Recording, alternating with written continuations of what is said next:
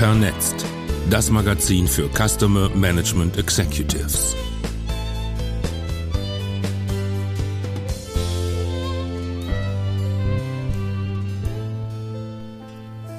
Mit Florian Sender startet unsere neue Kolumne über den Tellerrand, in der kluge Köpfe aus der Branche Trends, Thesen und Themen rund um Customer Service Excellence skizzieren.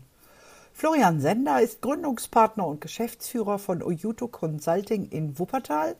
Er spricht vier Sprachen, ist weit gereist und ausgewiesener Outsourcing-Experte. Über den Tellerrand vernetzt, Ausgabe 22 im zweiten Halbjahr 2020. Herr Sender, wie entwickeln sich die Nearshore-Märkte? Zu Beginn des Corona-Lockdowns in Europa wurden Grenzen geschlossen. Geschäftsreisen ins Ausland waren nicht möglich. Dennoch erhielten Callcenter-Dienstleister mit Nearshore-Standorten vermehrt Anfragen von Auftraggebern. Da der Lockdown auch die Mitarbeiterinnen und Mitarbeiter deutscher Standorte betraf, mussten schnell Alternativen gefunden werden, egal wo.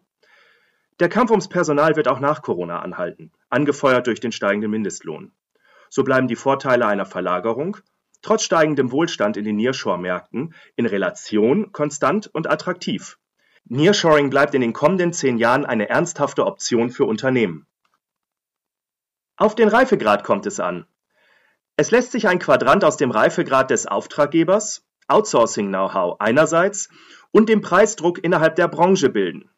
Dort, wo Reifegrad und Preisdruck besonders hoch sind, etwa in den Branchen Travel oder Consumer Electronics, orientieren sich die Unternehmen eher nach Osten.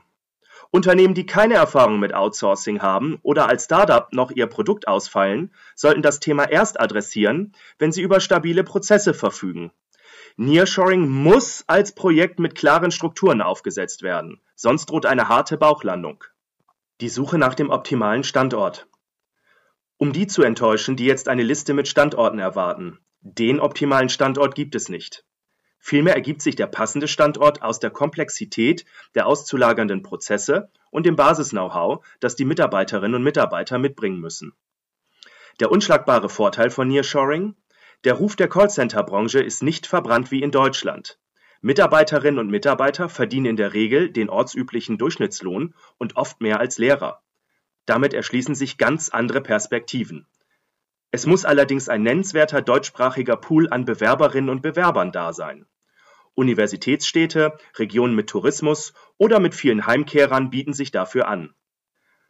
Neue Standorte werden derzeit tendenziell weiter entfernt von Deutschland eröffnet. Es findet eine West-Ost-Verlagerung statt.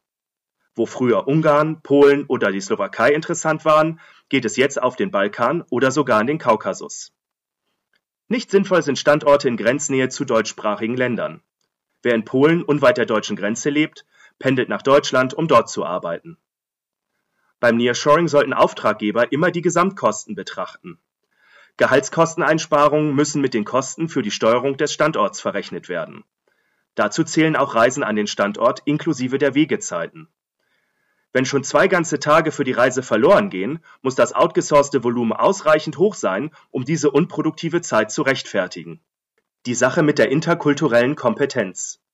Zu guter Letzt unterschätzen Unternehmen immer wieder, dass auf mehreren Ebenen zwei Kulturkreise aufeinanderstoßen. Das Management im Nearshore-Land sitzt im Spagat zwischen den lokalen Arbeitsweisen und andererseits den Anforderungen der deutschen Auftraggeber an Steuerung und Weiterentwicklung. Missverständnisse, etwa über die Verbindlichkeit von Zusagen, entstehen. Zudem kommuniziert das Callcenter-Team mit Menschen, die in Deutschland leben, gegebenenfalls ohne die deutschen Verhältnisse und Gebräuche zu kennen. Das führt dann häufig dazu, dass die Kundschaft hierzulande mangelnde Empathie beklagt oder das Servicepersonal Redewendung oder Sarkasmus nicht versteht. Wer einen Nearshoring-Standort eröffnen will, muss also einen erhöhten Trainingsbedarf einkalkulieren und eine längere Lernkurve, bis die Qualität das gleiche Niveau deutscher Standorte erreicht. Gute Service Center zeichnet sich durch regelmäßige kulturelle Trainings aus, die zum Beispiel mit dem Goethe-Institut oder deutschen Schulen im Ausland durchgeführt werden